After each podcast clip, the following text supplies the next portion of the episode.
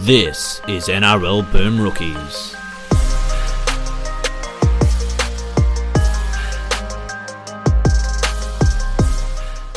Hello, everyone, and welcome to another episode of Boom Rookies presented by ESPN. I am Matt Bungard, and with me today, Nick Campton. Hello. A hearty fins up to you and yours. Oh, look, we'd normally attack these games in chronological order, Nick, but we have to start there at Suncorp Stadium Sunday afternoon. The the Dolphins, who various broadcasters were just calling Redcliffe anyway. We were already sort of out on the and in on Redcliffe.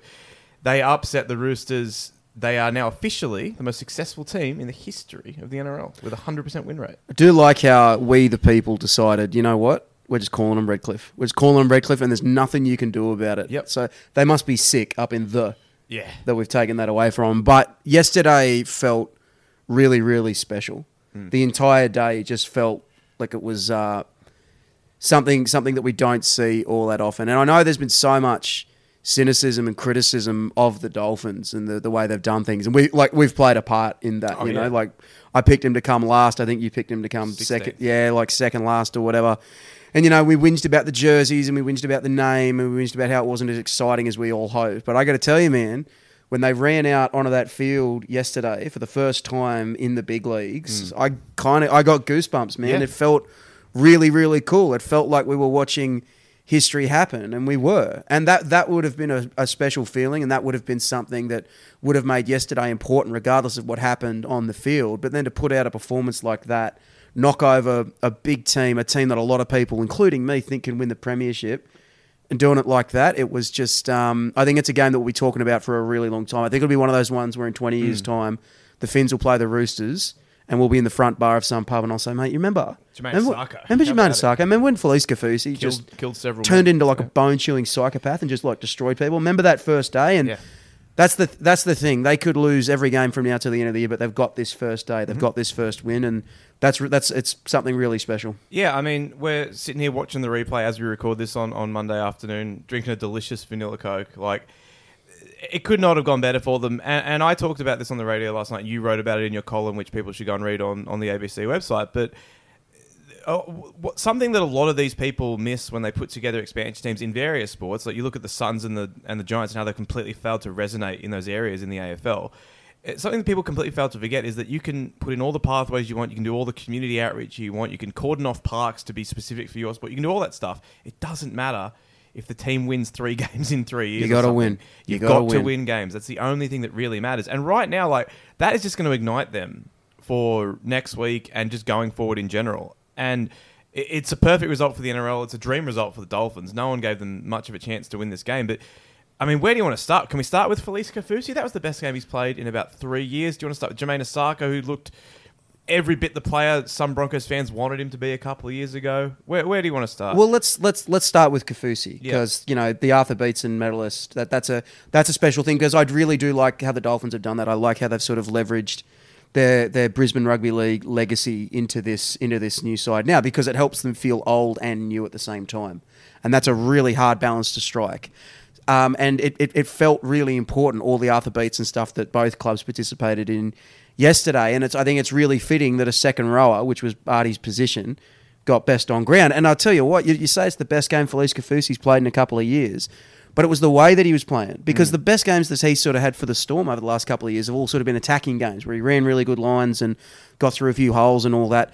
But he was just out for blood yesterday. He was looking to kill people, and that was something that the entire Dolphins team sort of took their cue from. Part of the reason they were able to beat the Roosters is because they just beat them up, just beat them up all over the field. Like guys like um, Mark Nicholls and Tom Gilbert, they really followed Kaufusi's example, and the physicality really won him the day, and he helped set the tone for that. And to be honest with you, I did think that him going to the Dolphins was part of his career winding down, but it's clear there's still there's up. still plenty in the it's still it's, it's yet to peak. So.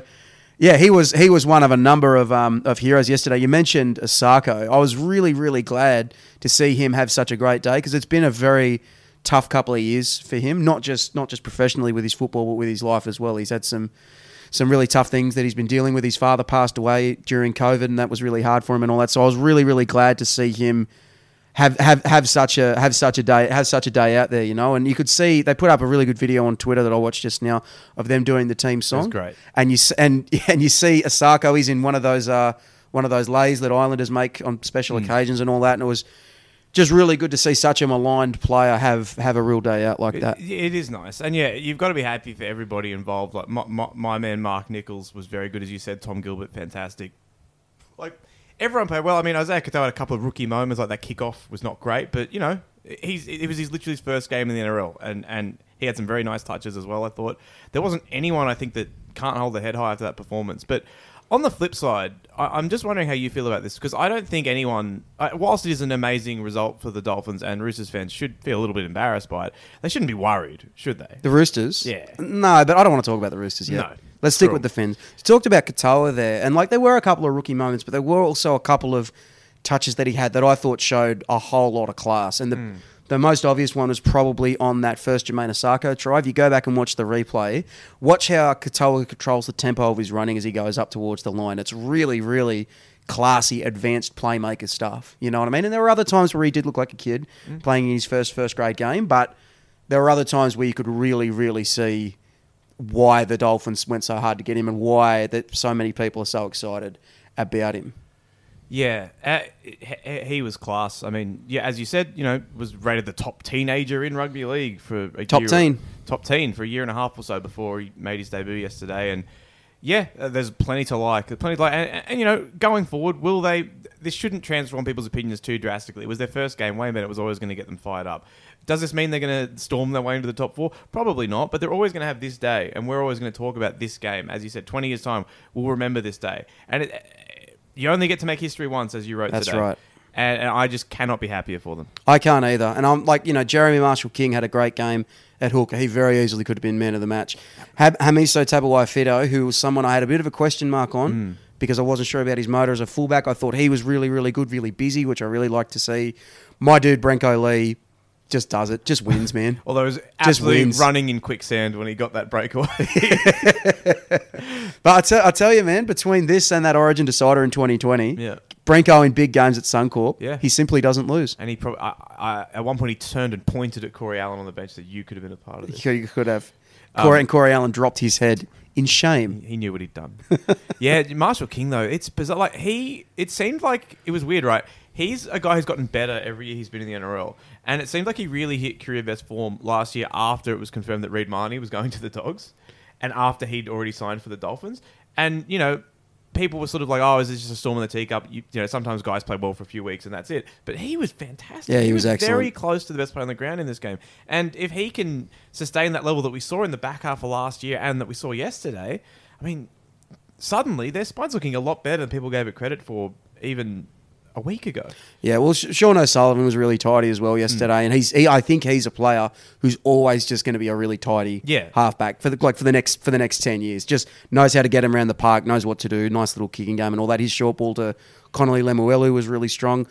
I really I want to touch on Lemuelu, Le- Lemuelu really quickly Yeah. because he is a signing that intrigued me a little bit. I quite liked his move to the back row last season for North Queensland. Before that, he was a sort of centre winger, and I didn't have much raps on him. But I think he's he's sort of part of a trend that we're going to see a little bit more. I think we're going to see more and more centre wingers become back rowers because the position is becoming a lot more like a centre in terms Yeah, of the strike absolutely. you need from that position. And you get a guy like Lemuelu who was like a slow middling centre. Or, but he'd be one of the quicker back rowers in the competition now. And if you get him one on one with anyone, like O'Sullivan was able to do yesterday, getting him one on one with with Sammy Walker, turns him into a real a real weapon. So just absolutely like A plus across the board for the Finns. Fins up, man. And I'm delighted to announce that somehow Yep. they've become the team of the podcast, team of the show. it's true. I never, I never would, I never would have guessed it, but Uh, but they were right in front of us We'll this get whole to it time. later, but there's no way the West Tigers are getting it after yesterday. no, it's over. It's, over. It is over. Um, and you know, whilst we are both delighted, we are butt neutral, sitting on the sidelines here. But I did manage to jump on the blower with our good friend NRL physio Brian Seeney last night after he got home from the game. So let's hear quickly from him. And joining me, Sunday night instant reactions. Uh, NRL physio Brian Seeney, welcome back. Uh, second second time in two weeks, and um, the Dolphins are officially the most successful team in the history of the NRL with a 100% win rate. Mate, just go back and listen to the last time I was on and ignore everything I said because the Finns are winning the comp. And it's look, that's just where we're at. That, they were good. That they were. Look, there's just. Eh, I mean, can you pick a best player in that performance? I thought I thought Kaufusi had his best game in about three Yeah. years. I thought the rest of the forwards dug deep. I thought the outside backs did enough. I thought Katoa didn't overplay his hand too much. Had a couple of young, mis- young rookie-ish mistakes, but was overall pretty solid. I mean, ha- have you taken it all in yet? Mate, uh, I'll I'll preface this by saying I did go to the game with my three year old daughter. Um, and in the first half, yeah, look, my attention on the game was probably a bit minimal because I was here, there, and everywhere. But I would say I, I definitely got to see all of the second half, which was obviously fantastic timing for me. But I think Kaufusi, as you said, like I didn't think he still had that in him. No. Just bonkers to see. Uh, but Mickey and I like never thought I'd say this either, but Jamayne Isaako, mate, like he Had a was great game. just bringing Had a great game. Oh, like I don't know, like obviously the emotion um would have been really huge, and I know a lot of the old boys were in the, you know, in the sheds and presenting the jerseys and talking them up and tears in the eyes and all that kind of stuff. So it'll be obviously, you know, now hopefully they can keep it going. But uh, yeah, like just some guys who I had, like as you said, like you haven't seen a game like that from Kaufusi in three years. There- There's probably three or four blokes I could Mm. point to and say the same about. They just really brought it. And you know, Tommy Gilbert was really, really good. Uh, yeah, like yeah, I'm just. I thought it was fan like yeah, it was uh, over the moon, fantastic, just way above any expectations that I had. What does this do now? It's I know it's only one game. We're not going to get ahead of ourselves, but what does this do? Because we, I, I, I was I got asked to go on the radio a couple of hours ago and talked about expansion franchises and how like nothing really matters anywhere near as much as whether the team wins or loses games. So what is this going to do for the Dolphins' growth? The fact that they've got this huge opening round statement win against a competition heavyweight going into their next few games. Like surely this is going to just drive interest through the absolute roof. Well, that's the thing, mate. Like, if you listen to me come on here a couple of weeks ago, I just said I just need footy. Like, I Hmm. needed footy to get me away from all the off-field stuff because the off-field stuff wasn't exactly doing much for me, and I don't think it was probably doing the maximum it could have. But this just, you know, it gets the buzz going. Like, you know, even people who aren't fans of the club, you know, are, are kind of going, "How cool's that?" You know, it was probably a really good opportunity because it was the Roosters, and a lot of people don't like the Roosters, so you know, the Dolphins beating the Roosters, all of a sudden everyone's like, oh, how good's that? You know, love to see the Roosters lose, but also the new team win and all that kind of stuff. So, yeah, I think it, and and it's good for supporters too, because like while there was a lot of optimistic so- supporters, I'm sure there was a lot like me who were just kind of like, Yeah. oh, you know, happy to be there. Um, you know, how good is it that we're in the NRL? I did not think we had a performance like that in us at all. I mean, mate, relevant to your listeners, I'm I've never been happier to fuck up my Do you, do you do you know how much percentage of the competition had the Roosters today? Cup. So, we, so we've got over 150 players, and um, more than 100 had the Roosters, and one was me, and I couldn't be happier, mate. and another was me, and I am also delighted. Yeah. Um, so yeah, I just think it's gonna yeah, like it, it just gives they needed that or they needed something because as I said, there was a lot of other stuff off field that Mm. did give you that, that didn't give that excitement. They don't have a marquee player that everyone kind of went, Oh my god, like I'm so keen to see Cameron Munster in a Dolphins jersey. well, they do. His name's Jamayne Isaako. Yeah, well, that's exactly. But yeah, it just gets you up and about. It gets you excited, and yeah, I, I'm just yeah, I, I just needed footy, and now I've got it, and it's great. Yeah, mate. Um, we'll we'll we'll come back in a in a couple of weeks' time and do a proper sort of, I guess, re-examination of the Dolphins after a few weeks. But I just wanted to get you on for a few minutes just to soak in. You mentioned you took your, your little girl there. You said uh, you you had to you had to wait a couple of minutes to come on here with me because you were putting it to bed. You were so excited. I mean, that's what we're talking about, right? Like them being good, them winning games is so important to just sucking that next generation of fans in. Oh mate, we got home and I, I tweeted about it, and I wasn't just tweeting it didn't happen of the year. We we literally got home and she's just like, "Can we play footy?" And we just I got down on my knees and we played footy for half an hour. And she's going, "I'm the Dolphins and I'm going to score and I'm going to win," you know, and like that kind of stuff. That's like she's only three, and like to see that, like you know, your heart's full as a dad, as a footy fan, as a, yeah, it's just super awesome stuff. So yeah, like couldn't be happier. You had to put a couple of brute big hits on her to keep her honest, though. You can't. You can't be letting kids none of this participation award stuff, mate. You got to put her in her place and let her. She's got to earn it. I'm sure you made Felise Kaufusi proud. and may I eh, also add that the chants around the ground multiple times in the game were Redcliffe. Oh, I was going to mention that to you as well. So on the radio and on Channel Nine, they were just calling them Redcliffe, and I mm-hmm. reckon within a couple of years they're just going to go back on this and just call them like Redcliffe. because seriously, like it, it Yeah. just, I was just like, this is hilarious. If It- we all just ignore it, it will change. it was so good. I was Yeah. like, this is fantastic. All right, mate. Well, you go watch the full match replay right now. No KO mini tonight. Give yourself the full serving, and we'll see you later. That's NRL physio Brian Cerney. Say goodbye. See you guys. Yeah, lovely, lovely stuff from from Big Bro. The story about his daughter running around saying, "I'm the Dolphins, I'm the Dolphins." great. That will that will warm any old cynic's mm. any old cynic's heart. And he's someone that I was really really happy for. He's he's the only guy I know who was like an old school Yeah, yeah. BRL Redcliffe man, and he put a great photo up on his Twitter yesterday morning the of all on the Hills hoist. yeah, of all Fantastic. of all the jerseys he's got, he's got about thirty of them, and then had him hung them all up, and he and he had a great photo of him and his kids, and they were all in Dolphins jerseys as well. And I was so I was really happy for for guys like him who have, have been searching for a team like this their whole lives, and they finally get it. And you know, it doesn't matter. It, I do think it doesn't matter as much now what happens to No. the Finns for the rest of the season because they'll always have yesterday. You know, Yeah. but if you do look forward, they're playing their first game at Redcliffe on Saturday against the Raiders. That is going to be a gonna sell out, That is going to be a already. madhouse. Yeah. And then that game against the Broncos in a couple of weeks. I might fly up for that one. I'm- That's that's looking Here- that's looking. I did want to talk about that briefly before we moved on to talk about the Roosters because that that is the biggest. Like we talked about how success is the biggest driver for a new team. But the other thing is having someone to bounce off. The reason why the Western Sydney Wanderers were so successful in the A League is A because they came in and won, and B because they came in and immediately had a rivalry with Sydney FC that became honestly. I mean this sincerely. People might not believe me because it's been a few years now, but was the hottest derby in Australian sport. It was, it was there. if like- you don't count Origin, of course. But E- even I, noted soccer non-liker, Hmm. even I would keep track of who was winning the Sydney derbies. Even I would know when they were on, who was playing, who was playing well, because it, it got so big Yeah. that it sort of broke out just out of the confines of its own sport, and that's a really rare thing. Yeah, and you don't like Melbourne City might be successful, but they don't ha- really have a, a, a strong fan base. Nor does that new team, Western United, and the AFL and the NRL. The AFL in Melbourne and the NRL in Sydney both have the same issue, where there's so many teams that whilst there are rivalries, they can't run as deep as when it's just two teams fighting over one patch of land. And so, if the Dolphins can get their act together and be a successful team over the next couple of years, there's a big chance that that becomes the biggest derby in Australian sport. Well, it, it'll it'll definitely be huge. That one in a few weeks' time is going to be that Yeah, is going to be a monster. I think it's round four. If they're both like, I mean, no disrespect to your beloved Canberra Raiders, but the Dolphins could win that. Dolphins, you know? oh, dude, Dolphins can have. if, they're, if, they're, if was, both of these teams are either like two and one or three and zero going into that game, like. That'll be a crazy one. That'll be a crazy one. And I think that's where getting Wayne Bennett will really show its value as Mm. well. Like, obviously, he's still a great coach and all that. He showed that yesterday. He called- pulled off a classic Wayne Bennett ambush Mm. that we should have all seen coming, but we didn't. Um, but, like, Wayne has a complex relationship with the Broncos. I think that's pretty clear.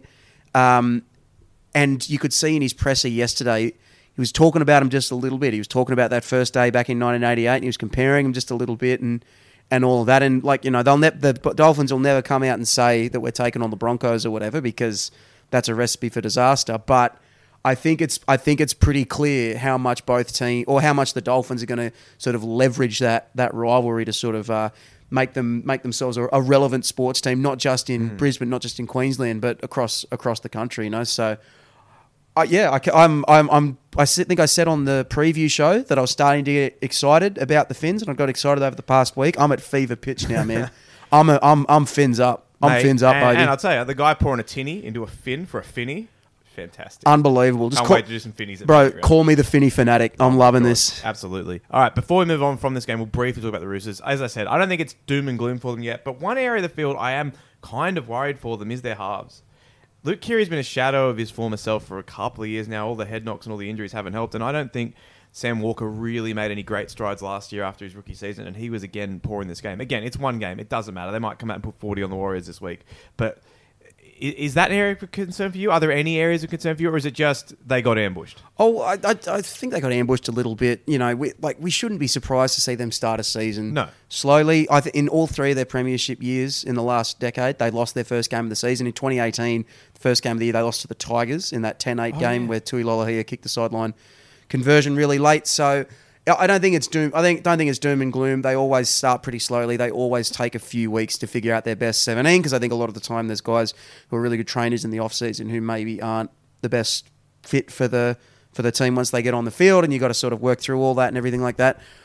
I think Walker will get there. I'm, I'm really high on Walker. I, I think I rate him a lot, a lot, a lot more than you do, and I do think he'll get. I think that Keary's the one that sort of worries me a little bit. You know, it is it is just one game. It's not doom and gloom. I'm pretty sure they'll be fine, but I would like to see them rebound and and put a bit of a score on the Warriors. I do trust headgear Keary slightly more. I Oh, can't see, explain it. I I was, I was, I was really grappling with that yesterday because normally when someone adopts the headgear late in their career, I really, really like it. Hmm. But I just don't know if it suits him. It makes him look like a park footy player. like he looks, he looks Maybe like he looks like like he looks like he's going to line up against me when I play for Petersham. Like he's going to play inside centre for Hunters Hill fourth grade Do or you think you something could put a shot that. on him? Keary, Yeah. his suburban rugby union equivalent, yes. No, him himself. Him himself? Randomly playing for like him himself, Some no. pub team. Now, like now that I made it, so I made a come a come back to playing footy a couple of years ago, and it's really just like you know lower grade stuff. It's third grade, fourth grade, second grade. It's nothing huge. But I do think all the time about the time that Junior Paulo played fifth grade for Oatley. It could somehow Because imagine if something like that happened now, and I Yeah. ran out there and Junior Paulo just destroyed me. yeah. I'd have to be hosed off the the Camperdown Was there any Park footage of turf. that? How seriously did he take it? Does anyone know? Probably not very. but- I don't know. I think he would have taken it relatively seriously. I think he's just out there throwing flick passes and stuff. But I I'd know. like to think. I so. don't. I don't know, man. I think. I think the Usos asked him to play, and he was like, "I got to do my best for him." Yep. And we mentioned the Warriors there. Let's jump all the way back to Friday night. They got their season off to a flyer with a 20 to 12 win over the Knights. They left it late. Wayde Egan sealing the deal in the final 10 minutes. Uh, Campo, what did you make of this one? Lachlan Fitzgibbon got the uh, the Knights, I should say, off to a dream start, but after that, they once again were a bit laborious in attack. I thought. Yeah, they were. They were. But I do want to start on the Warriors because I think there was a lot to like Mm. about that performance. And I do think it's funny that just about everybody who has ever had any association with the Penrith Rugby League club, so the Panthers coaches, the Panthers players, the ex Panthers players who are all now at Canterbury, the ex Penrith coaches who are all at Canterbury, everybody associated with the Panthers had a really bad weekend, except for Andrew Webster. Yep. Andrew Webster, the most unheralded one of the bunch, gets a win in his in his in his first game with New Zealand, and I thought there was some really promising signs for them. I, I was having a hunt around this morning, but I couldn't track it down. I wanted to look at how many decoys they ran because it felt to me watching them there was a lot of off-ball movement. Um, all through the game, and I think that augurs really well for their attacking approach through the rest of the season. I thought Jackson Ford, who's someone we talked about a little bit in the Warriors preview, was really strong on that left edge. I in that's another one where in hindsight we should have seen that coming. Like if you got if you're a back rower and you're outside Shaun Johnson and you run pretty good lines, you're going to get a lot of ball and you're probably going to get a fair bit of it in space. But I really liked his work. Um, I thought Nicoll-Klokstad was fantastic at Yep. fullback. It actually made me sad because a bit like Hodgson on Thursday night, we got the full Charnze Nicoll-Klokstad experience. Like dropped that first bomb and I thought, oh, could be in trouble here because he had a bit of trouble under the high ball last year with the Raiders, but. Then he just did all the stuff that he always does. He sort of led with his effort and his energy and his intensity from the back. And I think you could see how much his defensive organisation and how much his defensive energy really helped the Warriors, especially late on when the Knights were sort of knocking down the door a little bit. And Nicoll-Klokstad made that great try saver on Ponga, and there was a good tackle that he helped with in the corner, and he's slapping guys on the back and screaming. And dude, I was just watching. I was just watching on the couch, and I was ready to bust out a haka. Like I hmm. was. I was up for it, man. So I think there's some really good signs for the Warriors. Tohu Harris really strong in the middle Yeah, as well. That ball for Mitch Barnett was really nice. Some really good stuff going on o- over there. Uh, we played Aurora Ball on Friday night, and I had Bunty Afoa. Setting the tone. Awful. Setting the The tone. worst possible start for me. I, I believe. I believe you said this is the worst day of my life. I did, and I, I meant it. What did you make of Ponga at five eight? Yeah, look, I, I think it like again, I don't know if we, we can jump to any conclusions after a week. I think it's a necessary move for them if they want to evolve as a football team. Had a couple of nice moments. We didn't get the full Ponga experience. You know, we had the HI incident, which we'll get to in the news section later. Is that part of the Ponga experience? At this Actually, point? that's you know what that's that's a reasonable Poor bugger. point. That is not great. Um, but yeah, uh, uh, mate, I need to see, a few more games first. Um, tough, tough assignment first up. I know it's the Warriors and they weren't particularly good last year, but still going over there is is always tough, especially for, when you're a team like the Knights who hasn't had a lot of success in, last year for sure, and not really a whole bunch before that. I know they made the finals, but yeah, I, I need a couple more games to make an opinion. But I thought he was fine. It reminded me a lot of the first time he went to five eight back in back in 2019, Yeah. where he had a couple of really good touches that were just that were good because he's just such a talented attacking player. So like Yeah. that's what the Fitzgibbon try assist was for me. And when he sort of knifed through the middle of the field and he uh, late on, he looked like he was going to score before Nicoll-Klokstad made that really good tackle. Those were just really good footy plays that he would have pl- he would have made regardless of what position he was playing. But I thought Shane Flanagan had a really interesting point on. On, on commentary for this game, he was talking about how someone from the Knights, I think it was one of the Saifitis, had a really good surge up the middle, and Ponga was on his hip supporting him like a fullback does. And Flanagan sort of said he goes like you like to see him pushing up, but also he's got to understand that that's not really his job anymore. His job is to set the structural integrity for that entire left edge. You know, you need someone there who's going to really be the rock on which the rest of the edge is built. So you need the guy who's going to be there all the time or whatever. And different different teams use different guys for that. Some guys use use their use their back rower who's running good unders lines and they build everything around him. Some teams just have their half there and he just bosses everyone around. But you do need someone there. And I thought that was a really perceptive point because to me the Knights attack looked really rudderless in this one. I thought they really struggled to connect the ball on both sides of the field. Lockie Miller ran the ball really well, worked really hard out of the backfield, but he didn't really look comfortable in shape. And I think they were sort of looking to have him mainly as the as the second receiver on the right hand side. So I think that's that's the big struggle for, for me with Ponga going forward. That he's gonna have to set the tone for that entire edge. He's gonna have to do a lot more organising, and I that's not hundred percent what I would want from his game. I would I would want him to sort of roam around the field and take the chances as he saw them, not pointing around telling other guys what to do. I know Jackson Hastings is there as the primary organiser, but Ponga's got to do at least a little bit of it, you know, because Hastings can't run the entire field on his own. So yeah, it's only it's only one game, but yeah, I, I, I, th- I thought I thought there there are, there are definitely some things that you'd like to see him sort of work on and, and, and figure out I mean, as we go on. they have a rel like they've got the Tigers at Leichhardt this week, and then two home games against the Dolphins and the Raiders. So like not the toughest start to the season. They've got a few weeks to try and sort that stuff out Yeah. and, and get serious. So we'll see what happens. Um, Penrith twelve, Brisbane thirteen. Our first real shock results of the year, and our editor at large requested an opening tirade. As the great man Kevin Walter said, it wasn't an upset. The Broncos top forward tour, baby. I told you last week, I warned you, it was coming. Started earlier than you expected. Round one, Bluebet Stadium. Their third loss there in an NRL game in three years, and one of those losses over the origin period. It's not real. Only Panthers. Ninth loss in, if you include that World Club Challenge, in those three years as well the Broncos 13, the Panthers 12, without our sweet prince Reece Walsh, and really a team that felt you know comfortable for majority of the 80 minutes. Don't listen to what that soothsayer Nick Campton says to you. All the country folks in us can't cover up that Broncos coming 27th pick yeah this season. The real ones knew. The real ones listened. This team is legit this season. And I know they started last season as well as this, but after this game, they to go home for five weeks now, then pop down to the Gold Coast, a little trip to Darwin, then back to Suncorp for God knows how long. But on a serious level, it was it was a really great way to start the season for the Broncos. You know, Herbie Farnworth really did rub it in. Just what a player they're losing in Herbie, but it was great to see that, as we said, that settled feeling of that pre-season that felt like, and you can really see that that Payne Haas doesn't look to be carrying anything into this season. For example, and Paddy Carrigan looks to be taking another step forward as the player he was, but other guys as well. Ezra Mam, who for some reason is the least talked about young half in the competition, so I'm going to fix that by any time I feature on here, I'm going to talk about him. He said he grew up playing lock because he loved defence, and it showed again on this night that he showed his intent with his defence, and only a couple of opportunities with the ball, and he made a real difference. And seems to be going on stride for stride, and confidence and confidence. And he couldn't ask for doing it with a better halves partner than, than Adam Reynolds, who really steered the boys around on the night. And the strange thing about this game for Reynolds is that they ran at him all night, and he, and he did his job. He made 27 tackles, only missed one of them, and that's a bit of a you know a forward stat anyway for, for, for halves. But he was exceptional. His kicking game was fantastic. Felt like he was really in control of that one, and that's a game that we know the Broncos over a number of years would lose that game. Not only did they get that lead and, and you know and hold that lead despite shooting themselves in the foot with multiple errors in the second half, uh, Reynolds sealed it with a fantastic field goal play that made it look easy. And the the Panthers did score. It looked like Soni Luke. I thought when he'd come on, he- he'd probably score, crack them open because of just how easy Mitch Kenny made it around the Bron- ruck for the Broncos to defend, and he did do that, and, and he looked okay. But they've got a real problem there, obviously, the Panthers. But I'm, on- I'm on here to talk about the Panthers. I think they'll be fine. It'll take a few weeks to figure out that you know kick out is not there.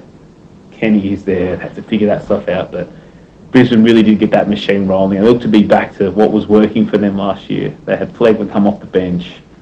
They had Corey Pates come off the bench and then Billy obviously start. And that was what worked last year. And then people, Broncos fans don't want to see Billy there. He did his job. And, you know, Selwyn, people would say he had a tough night at fullback. And he did. And he did make some, some real poor mistakes with with when he getting dragged out seemingly every time he ran the ball. But the one thing you see with, with him back there when he's the, the fill-in fullback over what you saw from guys like that testing you in that jersey for Brisbane as you saw in 10.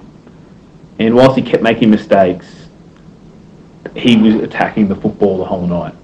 And that's what you like to see. And he should have understood the conditions a bit better and not got dragged into touch as many times as he did. But I thought the intent was great. And, and whilst the, the mistakes are not what you want to see from the fullback, at least it makes you feel like if he feels in again, he'll attack the ball. Uh, but yeah, I don't know what else to say about it. It was not an upset to me. You know, Coltrane Cup picked them, and I don't really get the glory of rubbing that in anyone's face now because I'm, I'm no longer a host of the show. But Coltrane Cup picked the boys, had the faith in them.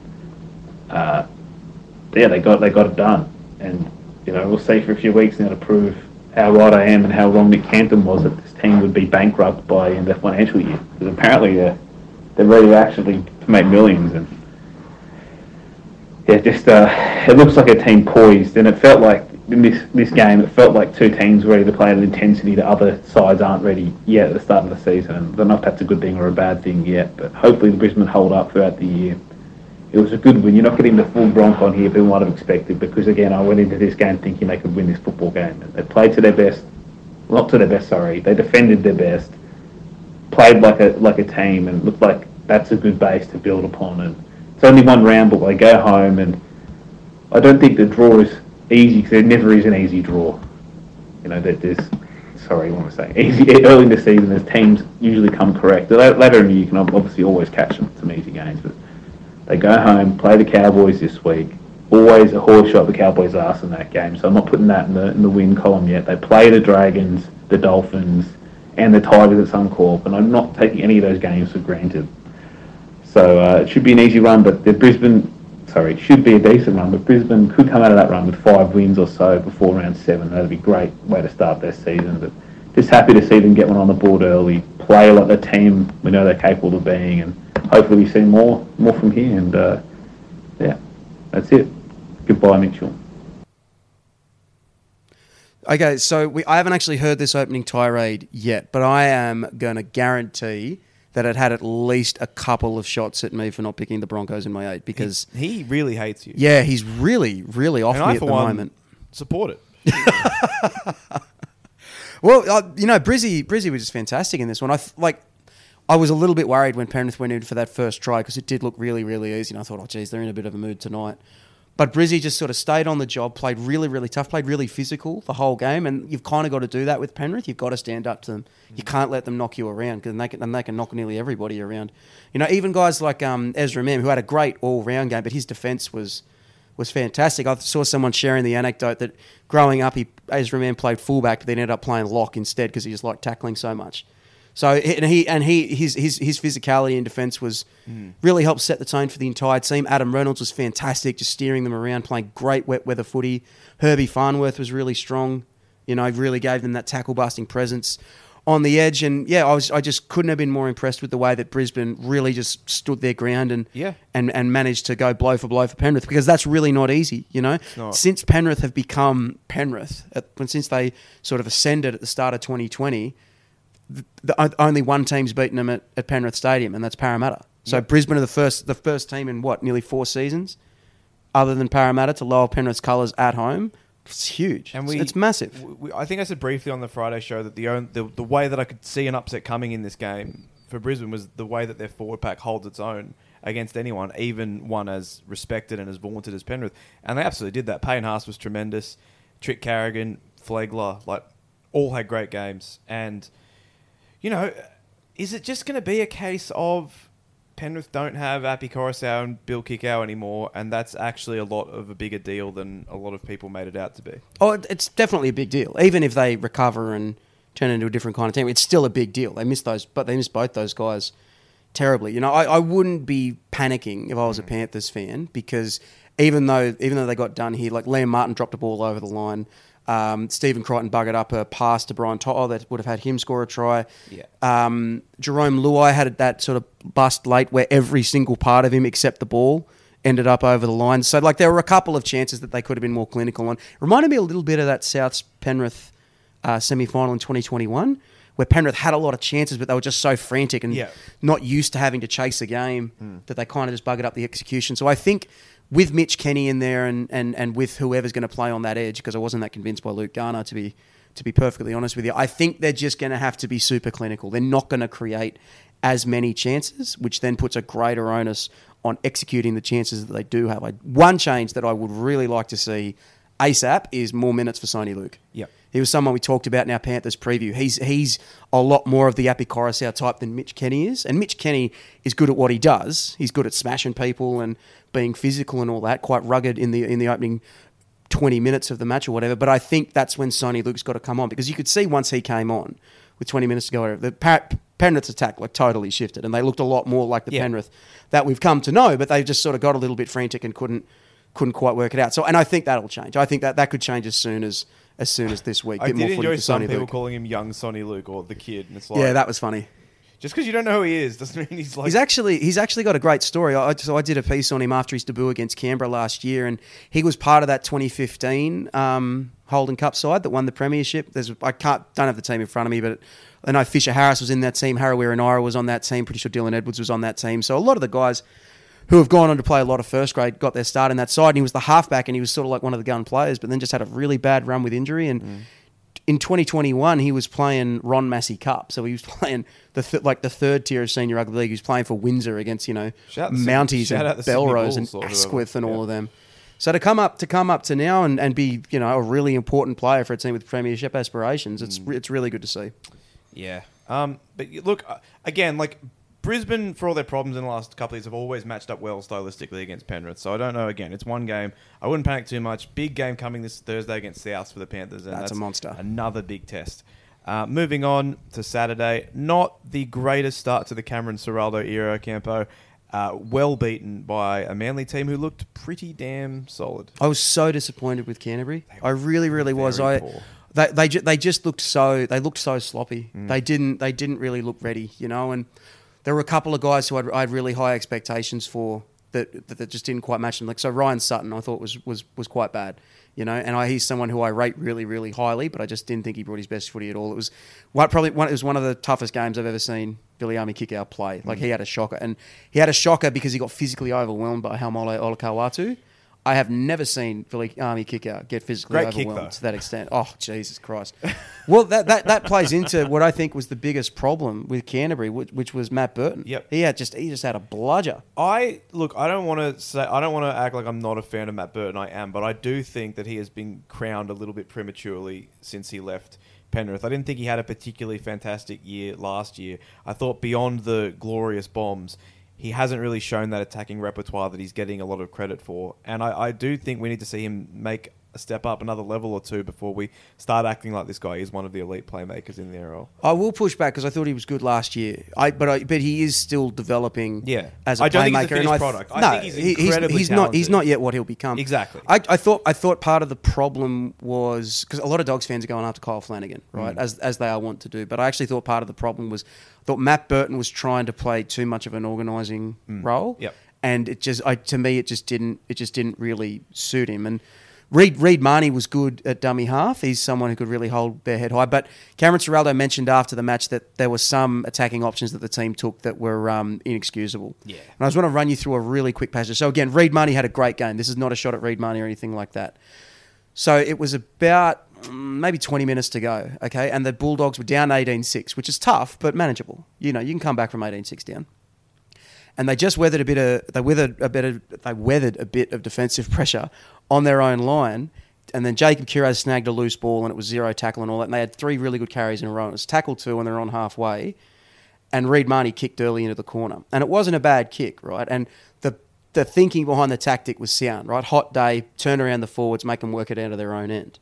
But it was also like, mate, you've barely had the ball for the last 20 minutes and you've had, not had any roll on in that time. So you've got to run this set out and just sort of get the ball down there.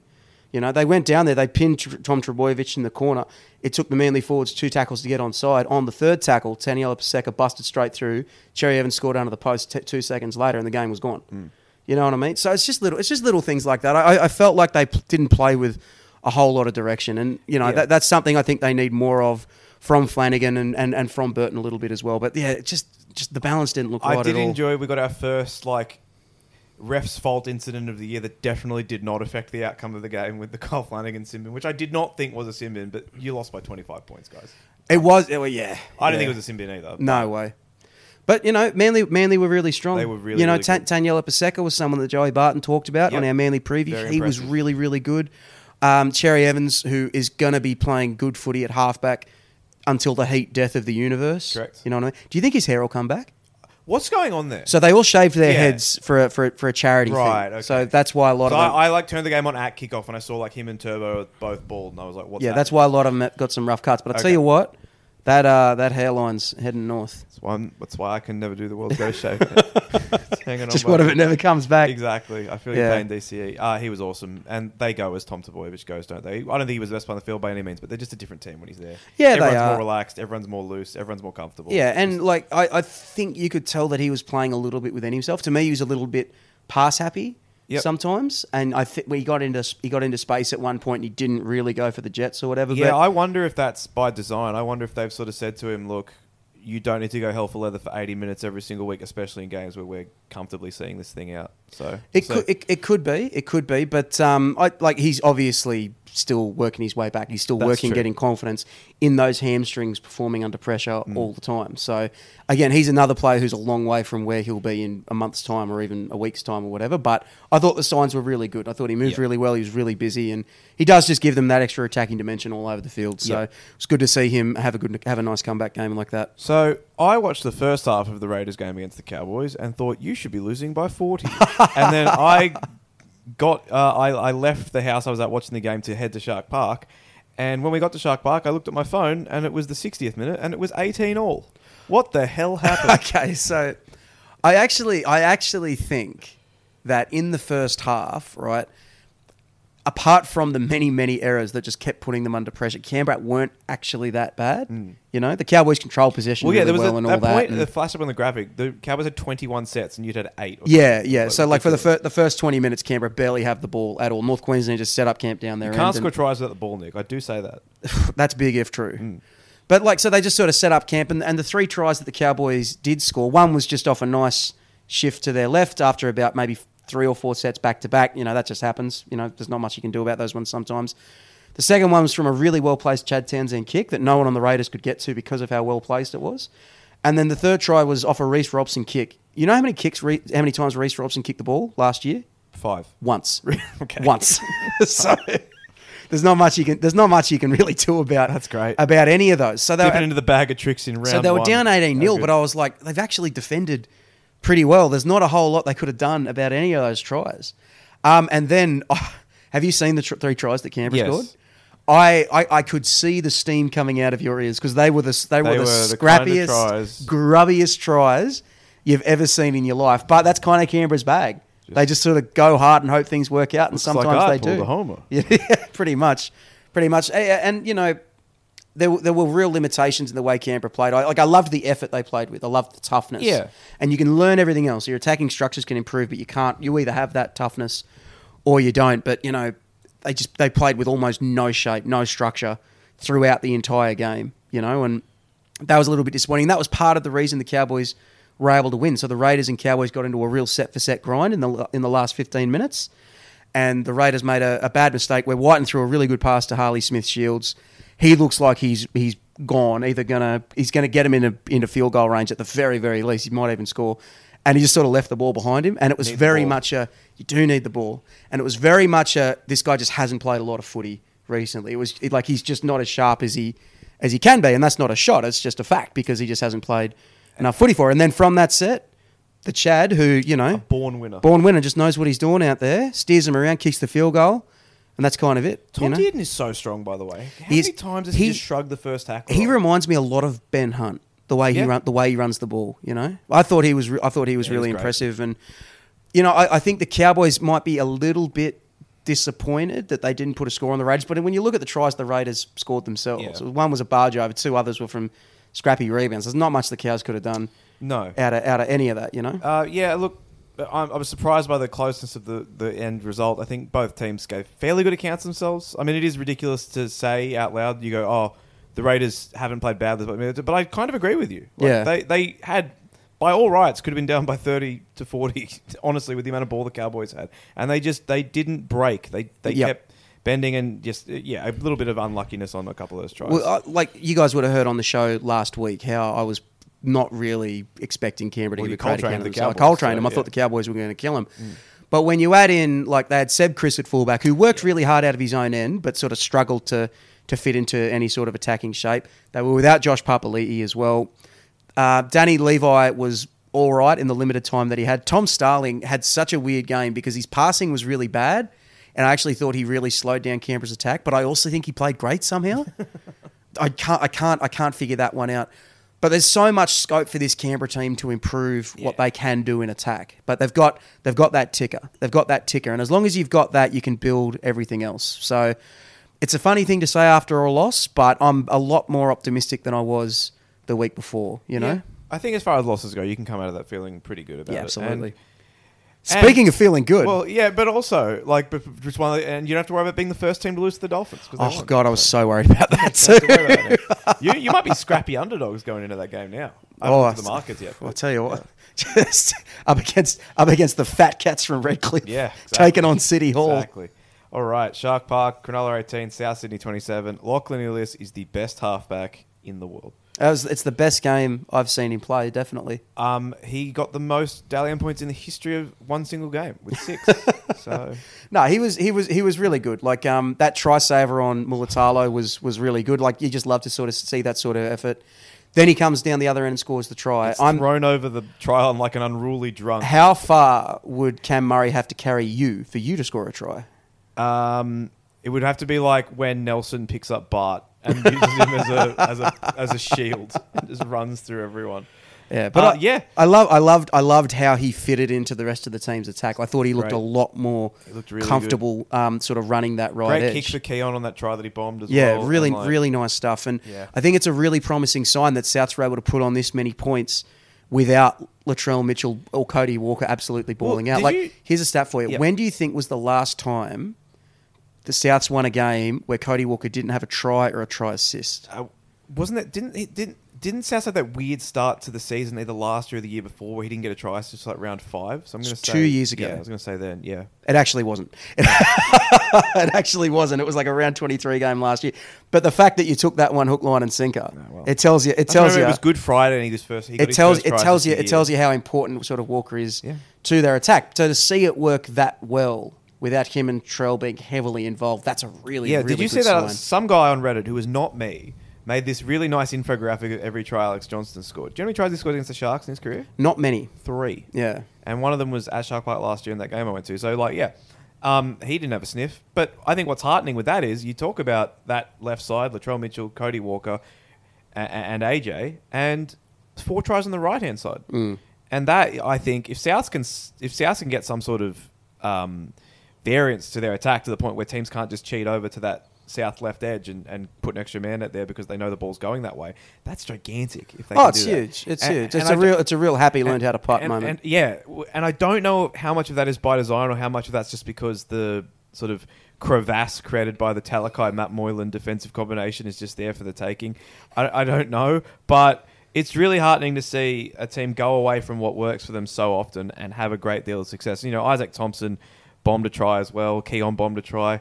They looked really sharp, and I was very, very impressed because I still think the Sharks are a very good team. To go to a place like Shark Park where they never win, pretty much ever, and score 30 odd points, bomb a couple of tries as well, and just look pretty solid. And on top of that, they won the forward battle, even though they lost Junior Tatola in the first minute and Jai Arrow after about 20 minutes. I love that Arrow's going to play middle this year. Yeah. I, I think that's the sort of thing once once Arrows part of that middle rotation, you can credibly talk about Souths as having the best pack in the competition, Yep, I agree which is that. which is which is not a small thing at all. I do want to shout out Davvy Moale because I thought he was the one that And he really picked took up that the, shot and got up straight away. yeah, I thought he was the one that really picked up the slack with Arrow and Tola getting injured.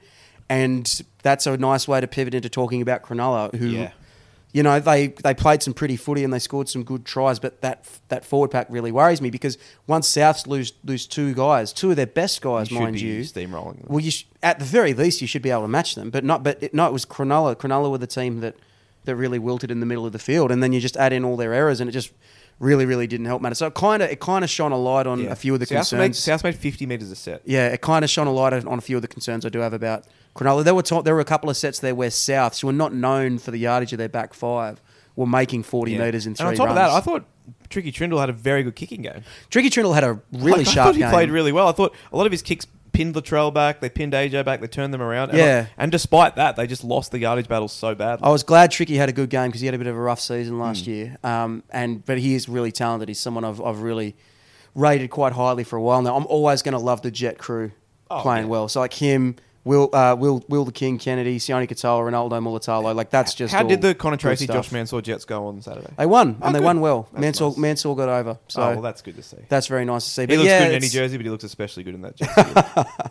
Handsome man. So yeah, I that, that that's the thing with Cronulla. I thought a lot of the issues that Cronulla had at the business end of last year sort of raised their head a little bit. And Nicho Hynes coming back will Oh, will make them better lot, and all that. And once Royce Hunt comes back, their forward pack will be a lot better. But I do worry about their left hand side defensively. well, like it's a big, big problem. that's the thing. That, like Moylan just had a shocker, and he's had he's had bad games in defence And- before where he's just been spotted up and really attacked. But that's that's that's Look, kind of what went And I down. understand that Keaon Koloamatangi and Campbell Graham are both great players, but lots of teams have great right edge back rowers and right centers. Yeah, and that's so- going to be a big problem. Yeah, so like yeah, it was it was again, can't panic, just round one. Let's let's all take it easy. But, you know, I, I thought for the first maybe half hour, I thought this game like it felt it felt like two really good teams going together and the Sharks just sort of lost their way a little bit after that. And I think Craig Fitzgibbon said something similar after the game. Like he feels like they just sort of lost their way and were trying to look for things that maybe weren't quite there and all that sort of thing, you know. So And um, yeah, so now one of Parramatta and Cronulla is going to be 0 2. oh, wow. That's suddenly a, a tasty little game on Friday night. I tell you, mate, ta- tasty doubleheader Friday night, man. Cows Bronx. Gotta love that. Yeah, should be good. Um, you went to Leichhardt yesterday. Why? Oh God, what can man? It's I think I- nothing changes. Nothing. Yeah, it's, it's Isaiah Papali's turned into like a, like a, a, she- a shell of himself just by putting on a different jersey. It's it's like- ridiculous. It's um. I, I, I'd, I'd forgotten, I'd forgotten what Tim Sheens was like. I'd forgotten about Sheenius and all of that. And when I saw that he'd benched Api Koroisau for his club debut as captain, I was just like, he's back. He's back, man. The mad scientist is back. I thought playing Daniel Fitzhenry was bold, but I'm glad he did it. Uh, it was just, um, man, yeah. The, the the thing that the thing that would really get me if I was a Tigers fan was that it just did look so similar to so many of the games they played last year. It was like such a similar pattern, you know.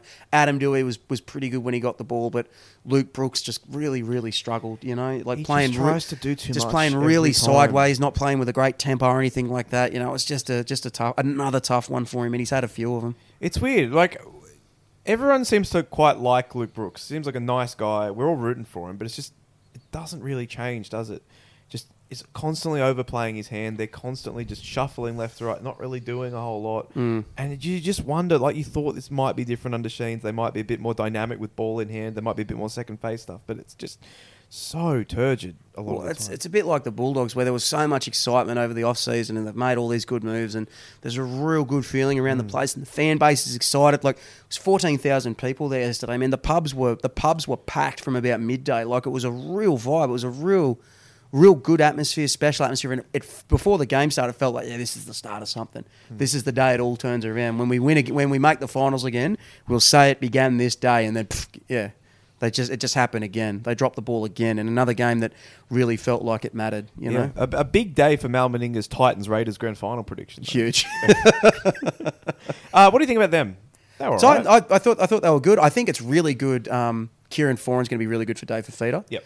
You know, and I, I, I really like that he's just got a no nonsense smart half who just knows how to feed his knows how to feed his back rower. You know, because that's something he's not really had for a while now. And I'd really really like it if they just can keep those guys together on that on that on that left edge and give them the chance to build a bit of a combination because I, I think that's the best way to get something out of Fifita. Just give him a little bit of stability, give him the same guys around him, and and you'll be able to really really put something together. I thought um Ta- Tanah Boyd was really good for the Titans. Really enjoyed his work over the last sort of 12 months or so. He got that Titans halfback job in the back end of last year, and I thought he was really tidy yesterday. Really like Aaron Schoupp. I was surprised that Canterbury um, let him go. We, we did say that. Really like how rugged he is. Really like the physicality that he gives them on that right side. So stuff to there's plenty of stuff there's plenty of stuff to like about the Titans. Sam Verrills very sharp out of dummy half. Just a real a real prof- Tell you what, a, great, a real professional. A great week for my Verrills is a better hooker than Brandon Smith take.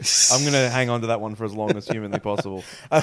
Hopefully it doesn't uh, end as badly as your Reynolds is better than Cronk take. I think that one ended fine. One of them's still playing in the NRL. But yeah, I, I thought the Titans were, were were just solid, solid enough, Yep. and that's all they had to be because the Tigers were just constantly in their own way. God, some of the, some of the errors were just were just shocking, and it was tough because every time they started doing something, you could feel the crowd trying to will them into it. Like, yes, come on, this is it. We score here, and we'll forget about the bad start. We'll forget about all the errors, like, and we can all start again. But then it just never, it just kind of never happened, How- you know. How many times? How many times can you skin a cat? How many times can we keep saying, "Oh, the Tigers, you know, they had it all. They had it. They seem to have it all together, and it's only only to fall apart Titans again." could be 2 0. They played Dragons this week, so. no love lost there. No. Uh, oh, mate, look, the turgid Sunday ahead already. Round two is already one for the purists. Tigers, Knights, Titans, Dragons. Well, I'll be, I'll be up at Leichhardt Yeah, I bet you will. I'll bet you will. I might, I might come this time. It- Depending how hot it is. If it's too hot, I'm not coming. Um, um, let's quickly talk about Thursday night's game because that will happen before we get back together on Friday. Uh, the Grand Old Club heading out to the foot of the mountains to play the team they never beat, the Penrith Panthers. Um, I don't know the status. I mean, we're doing this on Monday before the team lists come out. Um, from what I understand, T- Tatola will, will not play and Jaira probably won't play. Latrell, pro- I think Latrell Mitchell's sweet. I think AJ sweet. So I don't know if they can win this game without those two forwards. That's the thing. I and that's a real shame because I would love to see them go against Penrith fully loaded. You know, because even if Penrith aren't the destroy, aren't the destroyer of worlds anymore, think they're, they're still they're, still the big dogs in the competition. They're still the alpha. They're still the alpha males. You know, and I think it would be really important for Souths to go in there and rough them up a little bit, just because just because Penrith have you know sort of whooped them a little bit the last few times they've played. Yeah, look, it's a shame those guys aren't playing. I'd probably, t- I, I would probably tip Souths if they were playing. Um, just, and, and I think that I'm heartened by how the forwards performed without them on on Saturday. But I think Penrith is a bit of a step up from playing against Cronulla's forward pack. Uh, at least Api Koroisau can't be the man of the match for like the eighth game in a row against us, so that's nice. But um, yeah, backline looks slick. If Latrell plays well, anything's possible. I don't think I don't think they're going to get blown out, certainly. But I, I think Penrith might eke this one out in a close one. I think so, and I think at some point everything's going to snap together for Penrith. You know what I mean? And all the all the all the sort of troubles they had against St Helens and against Brisbane, they'll they'll sort all that out. You know, and every game is getting sort of closer to that point. So it wouldn't surprise me if. Penrith's attack is a lot better. If Soni Luke gets a lot more minutes, um, I do think it's interesting uh, what they're going to do on that left edge because I don't think Penrith loved what Luke Garner was putting down No. in his first game. And I think they put Jaeman Salmon on there in an effort to sort of get a little bit more ball movement out there. And that was the thing that sort of gave me a bit of pause about Luke Garner because he, he ran good lines and all that, but Penrith used Kikau as a passer almost as much as they used him as a runner, and Yep. that unlocked that entire left hand side. So maybe Salmon can be that guy. I'm not sure. You know, we Oh. saw that there was the blow up between him and Luai Yeah, I was going to ask you about that really quickly. As the as the representative of the Canberra Raiders fan base, Jaden Salmon, sworn enemy of the Raiders. I think he's Ricky's sworn How- enemy. I don't have a problem with it. what are the him. compli- You must have some complicated feelings towards Jarome Luai right no, now. no, I've got, I've got nothing against James. That's a that's a Ricky thing, man. That's that's him. That's Where not Ricky Canberra. goes, you go. Oh, sadly, sadly, that's true. No, like I don't think this is a big deal. No, like n- neither do I. like people- teammates fight. teammates fight, it's fine. Yeah, It's seriously, fine. like, I, and you don't have to play sport at a high level. You just have to have played sport. Yeah, yeah, it's it's it's no problem. They lost and that they lost and they don't lose much. And there's new guys out there and they're not as up to speed as the old guys were, and there's going to be teething problems. And Mm-hmm. these are all hyper competitive dudes, you know. And you know sometimes tempers are going to fray and guys are going to yell at each other. It's not a it's not a problem. I yeah, don't think. So I'll, I'll, I'll, I'll lock them in. But if, if Arrow and Tatola are named and my mail was wrong, then I will change my tip to Souths. Fair enough. Semi Radradra trying the chip and chase. Oh no, it's Semi Radradra. Radradra's away. Semi Radradra. Oh, this will be oh, interesting. Oh yes, it will. Yes. Simi oh, he's absolutely buried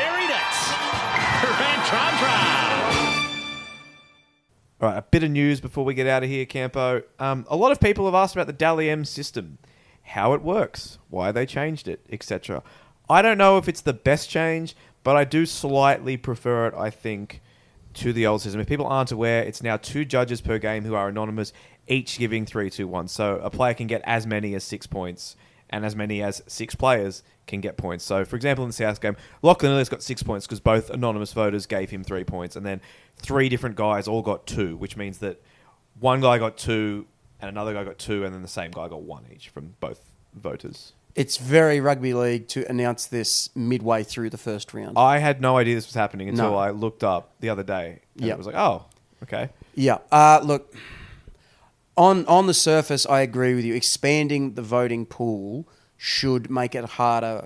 Should eliminate some of the howlers Yeah. that we see in the in the voting process that we've seen a lot over the last couple of years. But I don't know if it'll change too much because the pool is still really narrow. It's still just a group of of ex players, you know, and we still only get the one perspective on that. I, I I know the NRL loves the countdown and all that, and you know, but I do think that as time goes on, that system's looking more and more obsolete, yeah, you know, and I just don't think it really.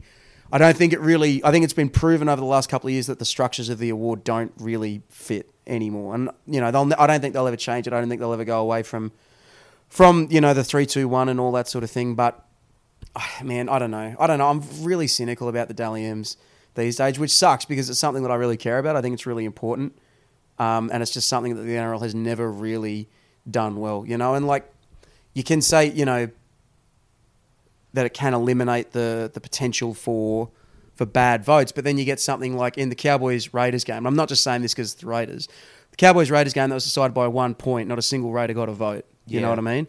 The Brisbane Panthers game, Dylan Edwards got four votes. Know it was, You good. know, and he and he was and he was and he was good, but like I don't know, man. It'll, Yeah. and it'll take a few weeks for us all to get us head around, you know, how this whole new system works. But yeah, I, I'm not, I'm not, I'm not uh, very hopeful. I'm not very high on it. Yeah, um, some suspension news. Wade Graham uh, is facing four weeks if unless they get it downgraded from a reckless high tackle. Um, what did you think about this one? I mean, he, he jumped and hit someone in the head with his shoulder. Got him in the head. Yeah, can't get him in the head anymore. Um, Jordan Rapana should be in prison, but he's only facing. If he was in prison, he'd break out. That's true. He would shoulder charge his way from behind bars. I mean, I was shocked he didn't get sin binned. Well, I, I, I'm pretty sure. I'm pretty sure that originally he wasn't even going to get penalised.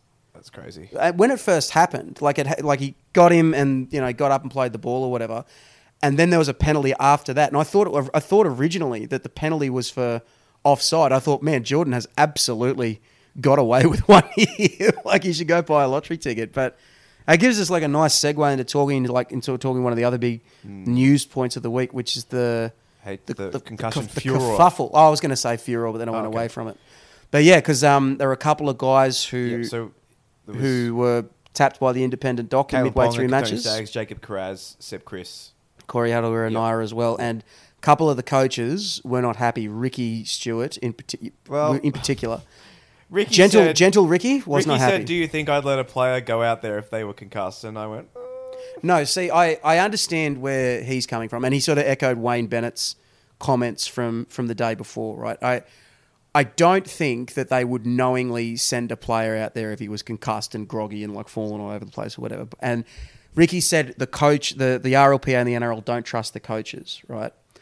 I think my, my answer to that would be Ricky Stuart. Do you trust every other coach that you ever coached against? I know Ricky wouldn't do it, and I know Wayne wouldn't do it because you don't last twenty years at the top level as a coach in this game if you don't look after your players and if you don't have their best interest at there's heart. absolutely coaches that would do it." Well, yeah, that, that's the thing. That's the are. thing. Of course there is. Because, like, again, this is a hyper competitive environment. Winning and losing can be the difference between your livelihood. It can be the difference in, in, in changing your entire life. You know, you're going to tell me that there's not a coach out there who would say to a guy, mate, how you feeling? And the player's always going to say yes. A player's never going to say, yeah, man, I'm concussed. I've got to think about my future and about, you know, whether I'll have CTE and whether I can remember my own name when I'm 50. No, they're all going to want to play. They're all going to want to play, you know? And, you know, you can, a coach can say, oh, yeah, I'll pull him off if he's concussed. All right, but if it costs you a game or it costs you a season or it costs you a premiership, Yeah. are you going to do it? You know? Yeah, and you look back like even back to the 2014 grand final, if they had independent doctors, Sam Burgess gets pulled off in that game 100%. after a minute and doesn't 100%. play. And is that right? Yes. Would I have appreciated it at the time? I'll be no. Of course I wouldn't. I would have been. I would have been devastated. And Yeah, he so- would have been devastated. So I th- I it's think- a complicated issue. It, It, really it is. is. It is. But I think the important thing is like the league's got to be serious about Yeah. concussion, and part of being serious about concussion is having independent doctors spotting guys. I would like to see the independent doctors at the ground rather than in the bunker. Yep, I because agree with that. like they're doing it at the bunker now, and I just don't think that's. I don't know. I don't know how you can diagnose something from a thousand miles away or whatever. Nor do I. Like I, I, I, and I think it's important to take the pressure off the club doctors and the club medical staff and all of that. Um, and so I would like to see the system change a little bit, but I know it sucks for the Knights that they lost Ponga for 15 minutes. I know it sucks for the Raiders that they lost two guys 15 minutes. I know it sucks that they lost Kiraz at the Bulldogs or whatever. But either you're serious about concussion, and you have to be serious about it, or you're not. You Yep. know.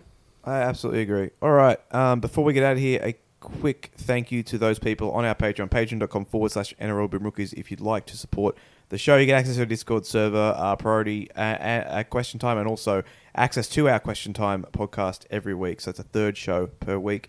If you support us, patreon.com forward slash NRL Rookies. And a quick shout out to those people in the top two tiers of our subscription service.